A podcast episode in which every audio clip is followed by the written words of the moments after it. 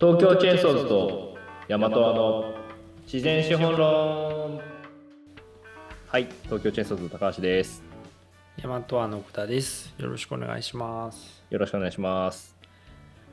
いや結構あっという間に時間が経ちますね。何のいやあの面白い。はい、FC 認証の話。なかなか奥が深くて海外の話も多いのですごく面白くて、そうですね、はいあまり普段聞かないというかねそうす真剣に考えることはないところだと思うんでうん、面白いですよねめっちゃ勉強になるりますね。勉強になります本当にありがとうございます。はい。すいません、河野さん。あの今回はゲスト河野さん、引き続き来ていただいております。よろしくお願いします。よろしくお願いしますあのさ早速なんですけどとか前回もそのえっと FSC 認証が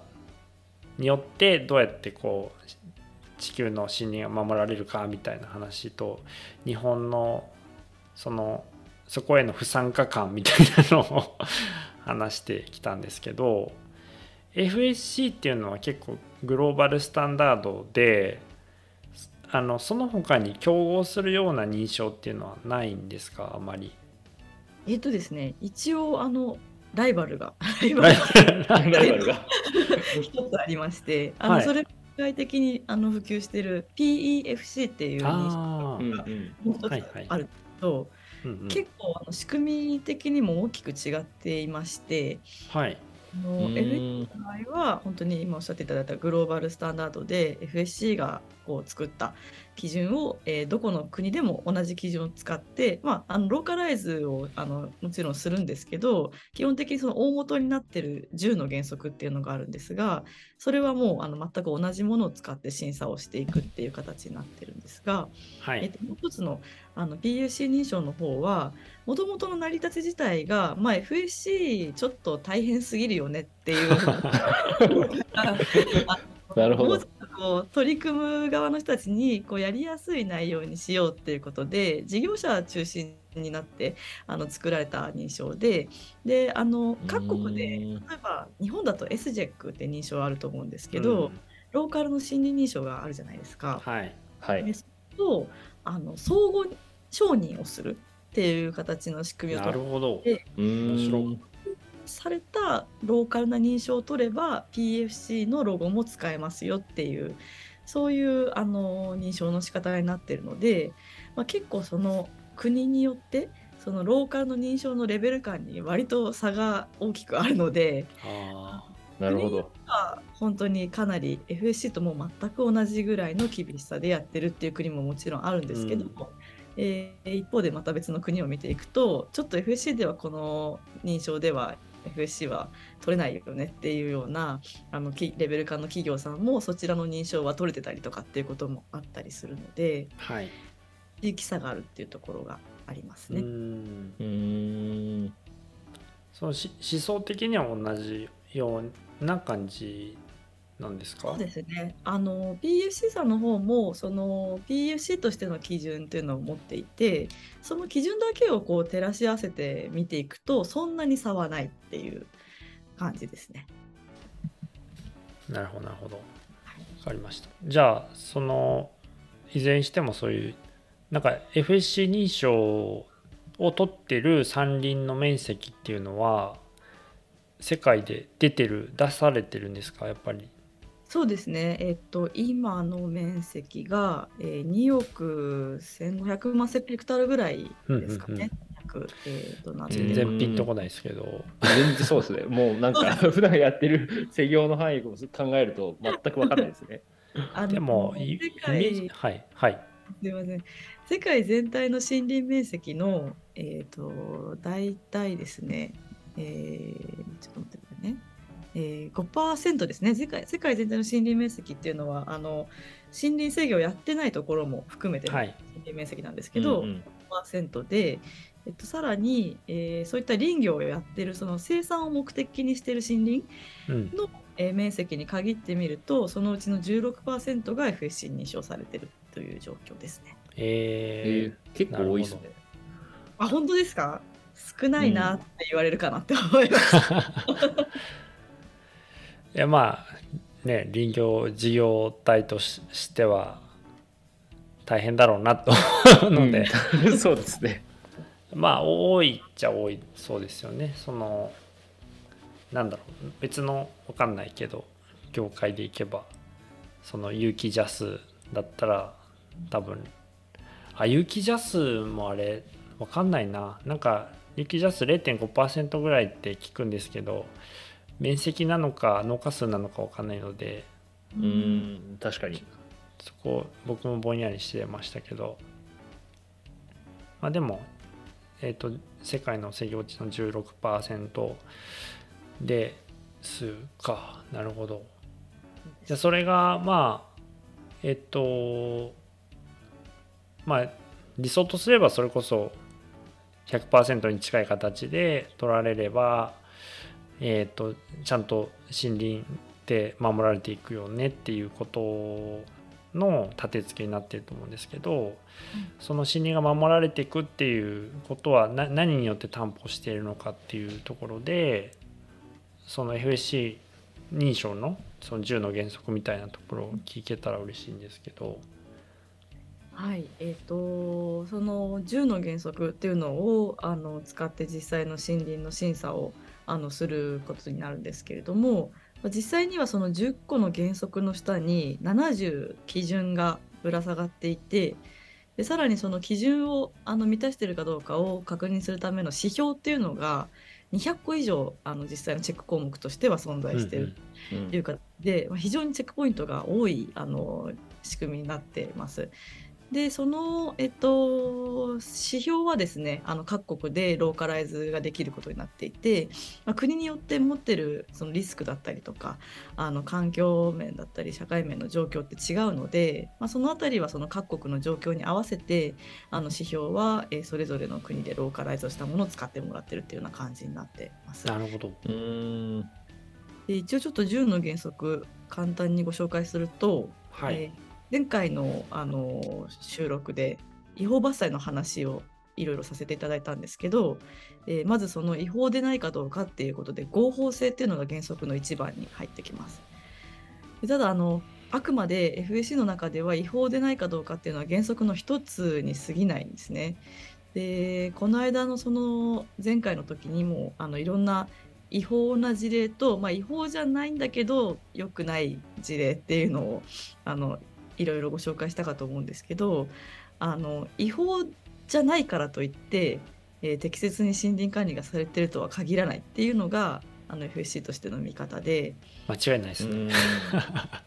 前回紹介したように、まあ、はいうん政府としてはあの海抜を許可してるっていうこともあったりするのでうんうん。この辺りがあるのであのあくまで合法性っていうのはその原則の中の一つとしてチェックをしていくということになってます。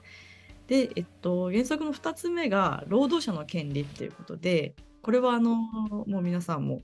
実際携わってらっしゃるのでよくご存知だと思うんですけど林業は非常に危険な作業が多いですので、まあ、そういったあのヘルメットとかあの、えーあれなんて言うんでしたっけ？どう忘れちゃいました。耳にイヤマフ、イヤですね。イヤマフとか、あの、うん。まあ、そいろいろありますけど、そういった安全装備をちゃんとつけて、あの作業やってるかどうかとか。あと、あの、健康保険にちゃんと加入しているかどうかとか、うんそういったところも、あの、見ていくことになってます。で、えっと、3つ目の原則が先住民族の権利ということで、うん。まあ、あんまり日本だと先住民族って身近じゃないので何のことやら感じかもしれないんですけど、まあ、先あの前回ですね話したインドネシアだったりなんかは本当に先住民族の方多いので,、うん。でその中でも森林に暮らしている先住民族っていうのは非常に多いので、まあそういった形もちゃんと事前に了解を得てそこで森林制御をやっているかどうかとか、えーそういったところもちゃんとチェックをしていくことになってます。で日本でいうとですね、えっと、一応アイヌ民族があの先住民族に入ってきますので、うん北海道うんやるときはこの先住民族の項目っていうのも日本でも関わってくる項目になってきます、ね。なるほど。なるほど。で、えっと、原則4番が地域社会との関係ということで、まあ、あの先住民族っていう形ではない方々も地域の方々っていうのはいらっしゃいますのであのそういった方たちにとってこうそういった方たちからのこう問題がないような林業になってるかどうかっていうところで、まあ、例えば苦情が出た場合にはちゃんと対応してるかどうかとかっていうところもチェックをしていくことになってます。そこが結構難しそうですね。うん、なんかそうですね。あの 自分たちだけで完結されない。そうそうなんですね。あの 審査の時におそらくあると思うんですけど、アンケートをあの取らないといけないんですよ。そのステークホルダー、あらゆるステークホルダーの方に。なるほどこのアン。ケートで何かこう実はこんなことで困ってるんだみたいなことを書かれちゃうと 対応しなきゃいけないっていうことになりますね。えそうなんだ。はい。あとはその地域の方に例えば雇用の機会を提供したりとかこう教育の機会を提供したりとかなんかそういうこうプラスアルファの活動もやってるかどうかっていうところもあの見てますね。はい、でと次の原則の5番っていうのが、えーとまあ、これが、えー、と森林の、まあ、恵みを絶やさずにこう使えるようにしてるかっていうところで、まあ、例えばその森林の木材でいうと成長量成長量をまずあのどれぐらいあるかっていうのをきちんとあの調査をしてでそれ、まあ、それ以上に切っちゃいけないっていう単純なルールではないんですが、まあ、あの長期的に見て、えー持続可能になるように、えー伐採量をちゃんと管理してるかどうかっていうところを見てます。なので、まあ、短期的には成長量を上回ってしまっても問題ないんですけど、はい。えー長期的にはちゃんとあの成長量以上にずっと切るっていうことがないようにあの伐採をというところですね。あとはあの他にもその森林の恵みっていうといろいろあの木材以外のものもありますので、まあ、活用できるものがあれば、えー活用全部していきましょうというのがこのえますね。ー、はい。あとは、えっと、原則の6番でやっと環境の話になってくるんですけど、はい。えまあ、結構 FSC って環境マークだと思われること多いんですけど原則で見ると一つしか環境のあ、原則そうなんですか。へえ。確かにない。ちょっと後半で出てくる10番とかにですねなんかいろいろ混ぜ込まれてるようなものはあったりするんですけど、はい。どこも入らないようなものが一応原則の環境は6番ということになっていて、うんでまあこれは非常にこうイメージしやすいと思うんですけど森林の中の、えーいろんな生き物が、まあ、どんなものが生息してるかなっていうこともあらかじめ確認をしてその中にその、まあ、絶滅危惧種だったりとか貴重なあの生態系がある時にはそれをちゃんとえー保護できるように森林の制御を行っているかっていうところとか確かにそこは大変ですね。うん 生態系調査とかしていただいてますよね。はい。いやそれなんかそこすごく興味があるんですけどそれはなんか専門家が派遣されてきてえっと調査をするんですか？生態系。えっとですね、特にその専門家を必ず入れなければいけないっていうふうにはなってないんですけど、はい。まあ、取得されるあの事業者さんによっては専門家とか大学の先生とか入ってもらって調査してますっていうところもありますし、あの独自で自分たちでやってくださってるところもあります、ね。え。ー、なるほど。はい。その辺がなんか定量化定量化っていうかでもうちょっとやりやすくなんかやっぱり生物多様性の評価って難しいじゃないですか環境の評価、うん。うん、そこがやりややりやすくなるといいなって最近思ってるんですけど。すいません。7番。はい。はい。6番のちょっと続きなんですけど、ああはい。あのまあ、水の保護っていうところも6番に重要なポイントとして入ってきましてあの、まあ、例えばあの水辺の近く伐採してしまうと土砂が川とかですね、あのうん流れ込んでしまって水質に影響してしまうということでバッファーゾーンを取って水辺のギリギリのところは切らないようにするとかあとあの道をですねあの森の中に作っていくときに、まあ、例えば川とか水辺をこうどうしてもあの遮遮るというかあのの上を通らなきゃいけないときに、まあ、その川をせき止めたりとか、えーしてはいけないということで必ずちゃんと橋を作ってその水質に影響がないようにあうんのリンクをしてくださいというところが、えー、とこの6番の中では項目として入ってきてますね。うんまあ、結構あのもともとその日本の林業ってレベルがもともと高いと思うのでもともとやってるよみたいなところも、まあ、割と多かったりはするかなと思うんですけどね。うんはい、で、えっと、次7番に行きましてこ7番の原則が管理計画という原則で、えーまあ、きちんと計画を立てて管理してますかっていうところを、えーチェックをしていきます。うんで、えっと、8番がモニタリングという原則なんですがその立てた計画に沿って、えーどれぐらいそれを、えー実行できてるかどうかっていうところをモニタリングもするということが、うんえー必須となってましてで、まあ、実行できてないところは、えー改善をしていく計画を変えたりとかですね改善をしていくという感じになってます。で、えっと、原則の9番が高い保護価値というえー原則で、えーまあ、高い保護価値のあるところを守っているかどうかということでこれはですねあの、まあ、英語でハイコンサベーションバリューという言葉があってこれあの FSC が作った概念なんですけど、はい。そのそのまま日本語にすると高い保護価値っていう これ、はい。あの環境的に大切なところだけじゃなくてあの社会的に価値のあるところ例えばうん。その日本だとうん。森の中にこう神社とか何かそう神聖な場所があったりするときに、えーそこもあの伐採の対象地域から外さなきゃいけないよということであったりとかうん。文化財があったりとかすることもあると思うんですけどそういったところもあの伐採の対象地域から外してくださいっていうのがこの項目で、まあ、そういったあのいろいろなこう視点観点から見て価値が高いと思われるところをきちんと守ってるかどうかっていうのを、えー見ていくのがこの原則の9番ですね。はい、で一応この HCV っていう概念は、まあ、FSC でもともと作ったんですけどあのこれだけが実はあの FSC を超えて一人歩きというかはいあの言葉自体はもう他のところでも使っていただいててあの認証を取ってないようなところでもこの例えば企業なんかが自社の調達方針の中でえこのハイコンサベーションバリューは、あの守って、えー守っている原材料を調達しますよみたいな形であー。まあ、自体はもう FSC 認証を超えて使っていただいているような概念になってますね。なるほど。へで、えー最後原則の10番が、えーちょっとこれがまあいろいろなんかごちゃ混ぜになってるなという感じがあるんですけど、管理活動の実施っていう名前の原則なんですけどあの、まあ、中身としては例えばですね、えー遺伝子組み換えの、えー樹種を使ってないかどうかとか。一応あのー FSC お遺伝子組み換えって NG ってことになってましてなので、えーそういった樹種の使用をしてないかどうかっていうところであったり、えー農薬ですね。農薬も、あのーいろんなその農薬の種類によってはその非常に環境に影響をつ強く与えてしまうものっていうのもあるのでで農薬の法律っていうのも国によってかなりレベル感が違うので、うん日本では問題なく使えるんだけれども世界的には NG にしてる国が結構あるものもあったりするんですよね。うんで一応 FSC はグローバル基準なので、はいあの世界的な視点から見てこの農薬は、えー使用 NG ですっていうものを定めていて、まあ、そういうものを使わないようにしてるかっていうところも、えー見ています。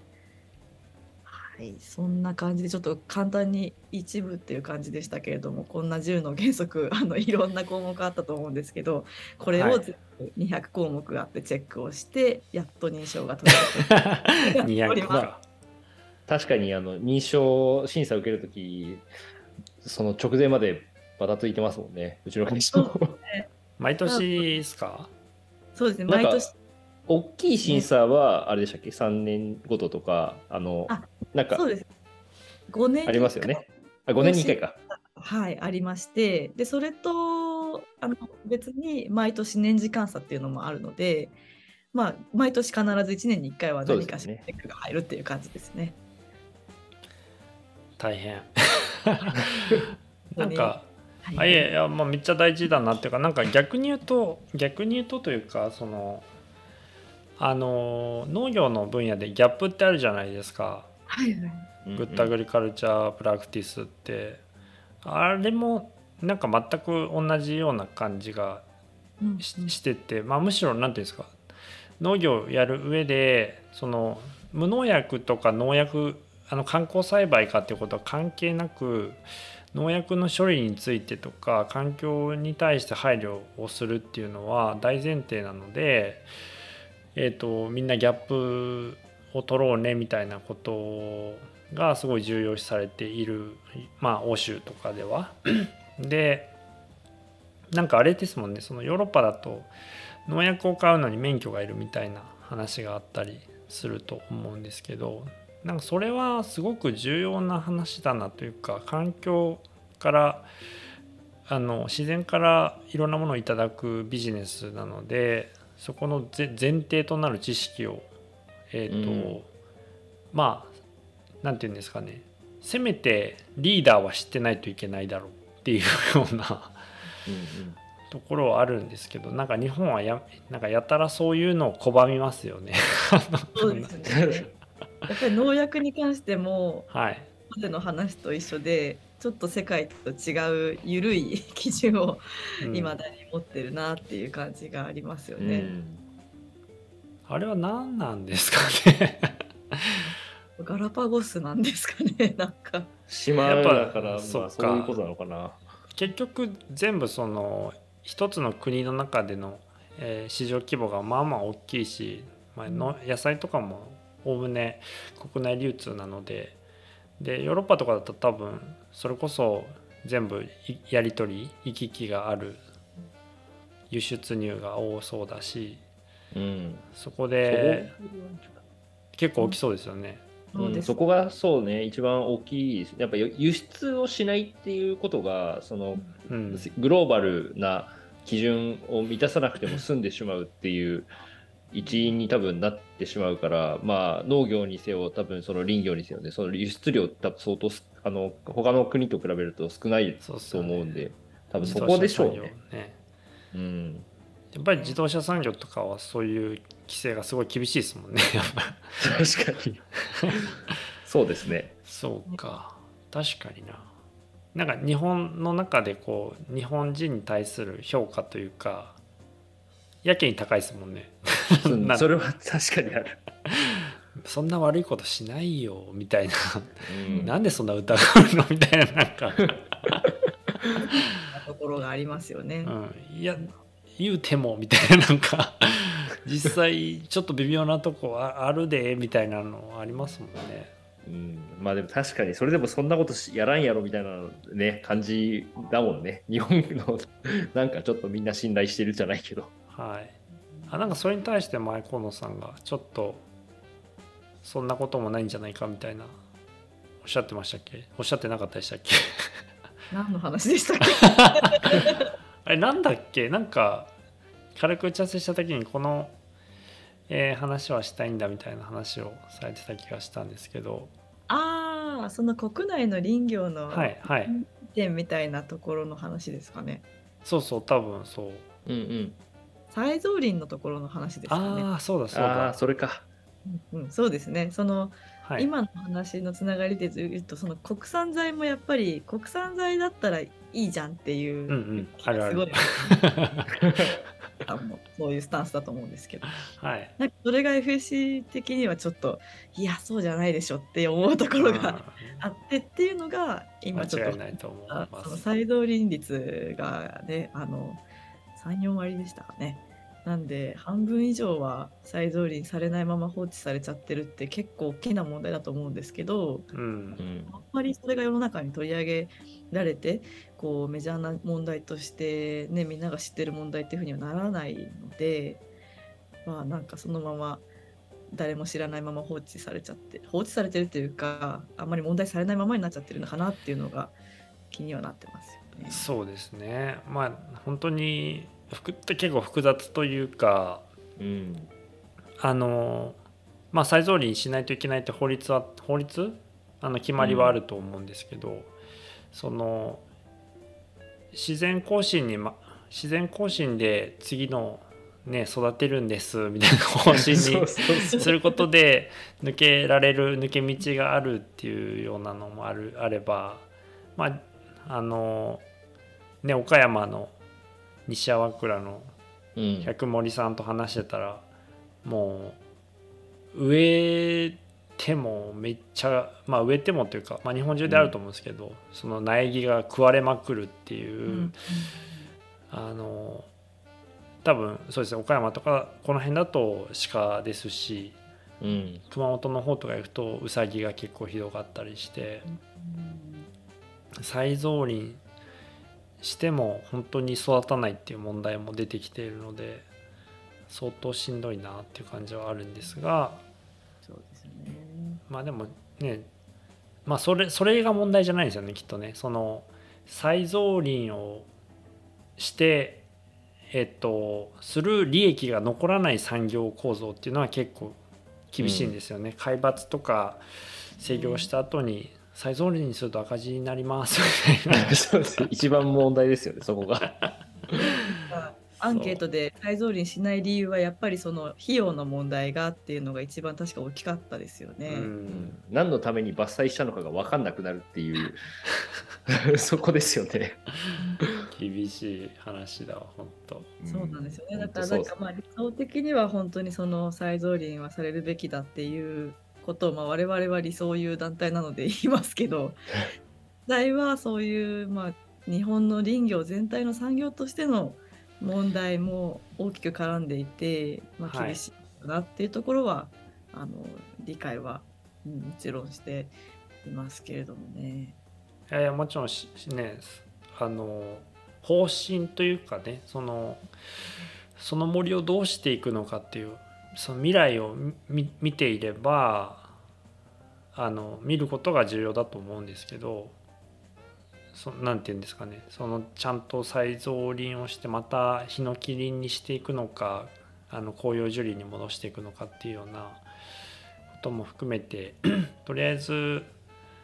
あのそこら辺は結構ややこしいですよね。その分離あの山主と施業主が分離してる中でうん。だから結構僕らの地域だとこう小さい林業事業者さんがあの再造林の提案絶対するけどあのいいわって言われることもまあまああるっていう話なのでやっぱり事業者さんは植えたくても植えられない現実もあったりとかななんでうん その人たちはめっちゃいい人だなと思うんですけどあの再造林できるように自分たちの利益を減らす提案をしたりしてるんで 偉い。めちゃくちゃ偉い、それは。そうそういここあのそうそうなんですよ植えた方が絶対森のためにはいいからうん。あのここを減らしてでも再造林しませんかみたいな話をするうんしてもまあじゃあやるわって言ってくれる人もいるしいやいいわって言われるっていうことも結構あるって話だったんで。うん。なんかその林業って公共的な側面もありますよねみたいな話を前回打ち合わせの時にちょっとしてたような気がするんですけど、で補助金がまあそのそういう理由もあって補助金が非常にたくさん出てるっていうのはあると思うんですけど。はい。あってその再造林のところまで補助金って出ないんですかね？いやめっちゃ出ると思います。あそうなんですね。なのはい。に植えないってなんかちょっと不思議だなって思ったんですけど。そこが僕も正直謎であの次のゲストはあのグリーンフォレスターですかねじゃあああ、そうですね。それもいい、それ確かにいいですね。すごい名指しで森林の問題、もうそうですよね。植える、植える企業ですもんね。そうなんかそうなんですよその植林をやってる会社さんに別の会社さんに聞いた時にやっぱり再造林というか植林の補助率は伐採より高いのでうんうんあの結構やりやすいっていう話でむしろそれですごく事業を伸ばしてる会社結構あるんですようん今。なんですけど一方でその再造林率が低いっていう問題はどどう回収したらいいのかっていうのは僕も分かってないなって思ってます。その一方こういう問題もあるしだけどこっち側では全然成り立ってるビジネスというかあのもうあるんだみたいなのがあってなのでそこは深掘りしたいかもですね。確かにね。なんでなんですかね。なんかなんかあれ、条件があるのかな、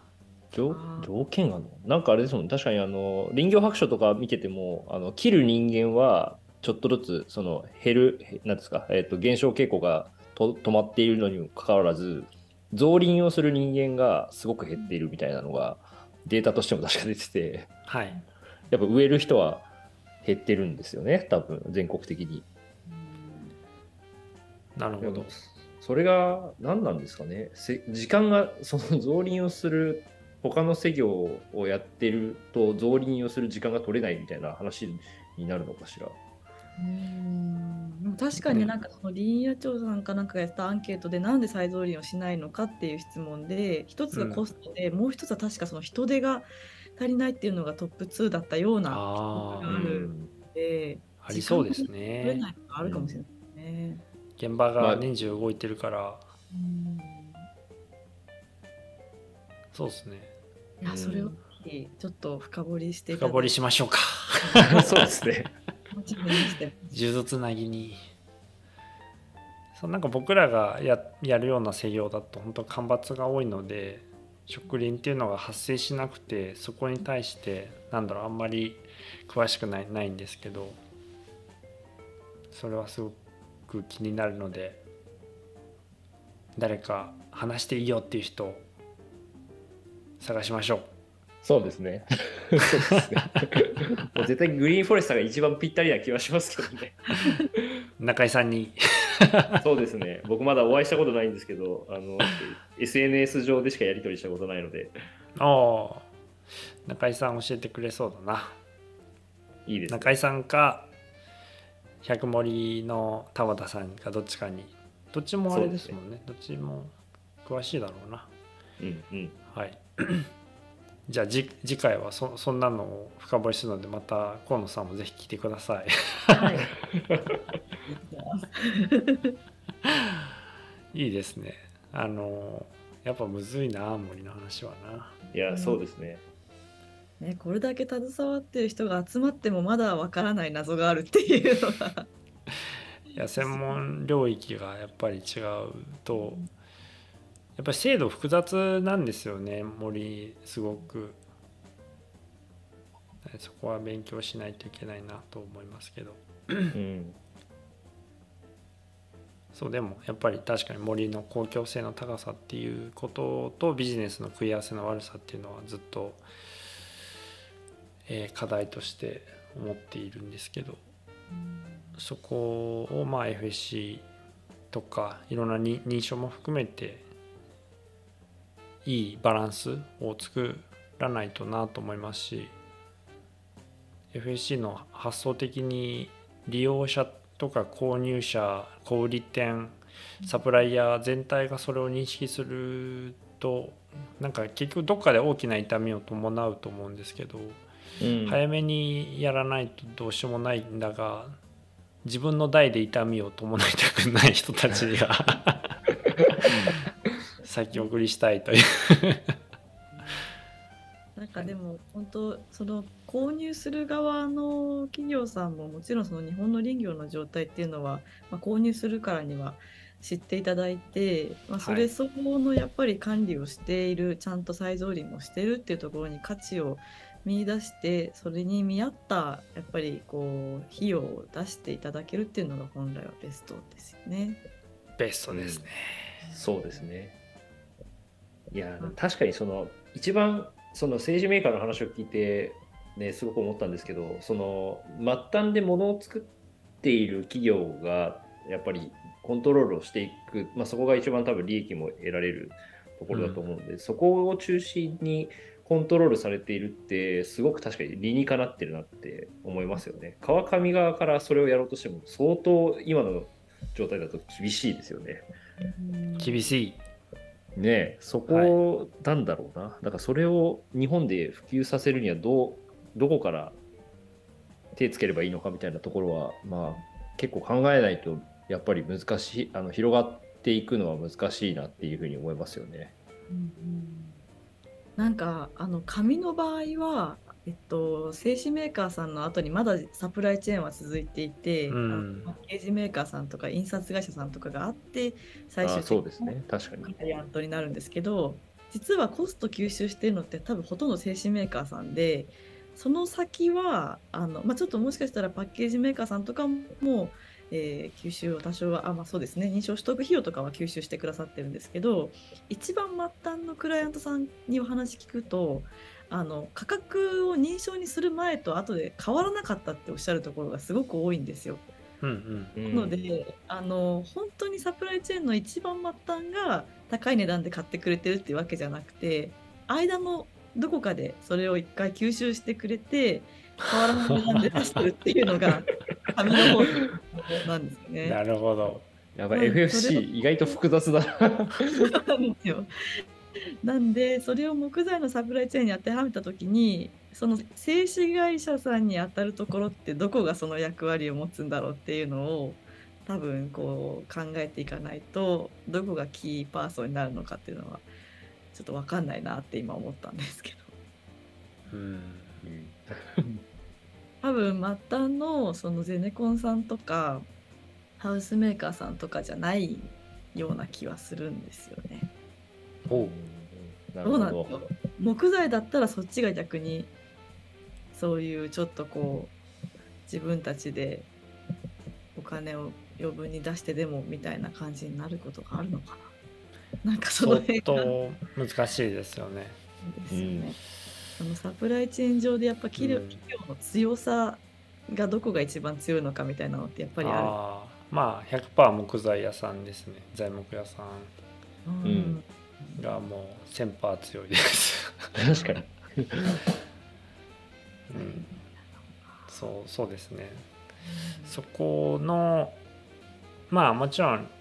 良心的なというかね考えあのいいいい環境に優しく生きたいと思ってらっしゃるところもたくさんあると思いますけどやっぱりいろんなところで聞く形か聞く中ではなかなか木材屋さんがすごく強いので難しいなっていうのは感じますよね。そのウッドショックでも結局原木価格はそんな上がらないけど、うんあの工務店側のところではものすごく上がってるっていう中で山側は儲からないけど木材屋が儲かるみたいな状態が起こったりするので、うん、そうですね。うん、なんかここら辺はまあ結局その安定していつでもすぐ欲しいっていうニーズをに応えるためのリスクをそこが背負っているので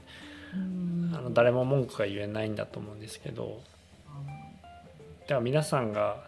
家建てるのを3ヶ月でやりたいって言わないっていうことが大事かもしれない。そうですね。確かに、2年後建てたいんですよっていう相談を。じゃあ木材から考えましょうかみたいな感じのねなんだったらいいですけどね。短納期のあのビジネスって食い合わせ悪いですよね。悪いです悪いめちゃくちゃ悪いですうん、そうですよね。ねそうなるそうそこは結構難しいところですねうん。一箇所直せばどこかが全部がわーって良くなるって感じではないですね。いろんなところに問あ題が本当にあの大きすごく大きなドミノドミノみたいな形で端っこからちょっとずつそれこそね大きく変わっていくっていうような感じのイメージしかやっぱり持ちにくいのでそうですね。そのしそのね消費者とかユーザー側のえっとま作る市場の形っていうのは実はめちゃくちゃ力があるのでそこをすごい信じたいんですけどね。う。うんん、すごいそう難しいね。だって今だって FSC の認証されたものだけ買いたいってなった時に国産材の流通は FSC 認証のものが少ないからいっぱい FSC のものを買おうとすると海外材のものばっかりが出てくるっていう なんかそれもそれで本末転倒みたいな。めっちゃ本末転倒。そうそう。だからやっぱりその国産材と FSC をちゃんと掛け合わせながら普及をさせるっていうことをどうやってやっていくかを考えないといけないですね、多分ね。確かにすでにその状態って起こっているのをちょこちょこ聞くんですけどその使う側の企業さんが欲しいのに全然見つからないっていう話は結構うちに相談来たりするんですよ。なんですけどやっぱりその日本の林業の規模感で持てる在庫ってやっぱり上限がやっぱり全然その輸入材と違うと思うので、うんうんあの辺のこうボリューム感の違いなんかもちょっと難しい部分になってるのかなと思うんですけどね。うん。間違いいやない。ー難しいです。まさにそこら辺のスケールの話もすごく大きいですね。うんうん、そこは最近よく考えますけどその小さいスケールと大きいスケールの間のスあの中くらいのの地域にあったところっていうのは軒並みこう大きいところに食べられてうん今残ってるのは大きいところと小さいところだけなんでそうなるとなかなかねいきなりのそのオーダーに対して答えられないので大きい方に流れちゃうなっていうのは結構課題としてありますね。うん。いやちょっと長すはい。ああどうぞ。あどうぞ。どうぞどうぞ。いいですよ。でもねなんか今の話で思い出したんですけど東北の地域であの認証を取られてる南三陸町とか登米とかはい。の地域は、あの別々で認証はそれぞれ取られてるんですけどあの、まあ、広葉樹が取れる限られた地域っていうのもあってそういう需要に対応するために、あの一緒に共同で供給するっていうのを結構よくやってるみたいですね。地域連携。ああうんなるほどなるほど。なるほどめっちゃいい。それがいい。ボリュームを担保すはいるみたいなやり方もされてたりとかするので、結構それはなんかいいいい例だなと思ったんですよね。いやまさに僕もそれだと思ってます。うん小さいところが連携してあ溢れる染み出してくるものをあの回していくみたいなうん状態が一番いいなとは思ってましたねまずは。いやー面白い。すいませんちょっと時間もだいぶ3回目長くなる説なんですけど。はい。だいたい FSC 認証のことを皆さん分かっていただけましたかね？分からなかったらまたあのイベントやりましょう。次。そうですね。イベントやりましょう。そうですね。ちゃんと画面を使ってやるオンラインイベントやりましょうじゃあ。あぜひぜひ。いいですね、はいそうですね。自然資本論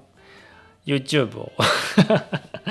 ああとうとう画像を出して。画像を出すイベントやってもいいですね。そうですね。はい。ぜひ呼んでください。ぜひぜひまた一緒にやりましょはい。うじゃあこ本編ここまでにしてはい。次回番外編やりますか？そうですね。はい。じゃあ最後ちょっと雑談プラスどうやったら FSC 日本に広がるのか検討会を開催。行いましょう。じゃあ今回こんな形であの、はい。3回にわたって FSC 認証聞いてきまして非常に勉強になりましたね。面白かったはいです。い。や本当にありがとうございました。はい、あありがとうございました。ありがとうございました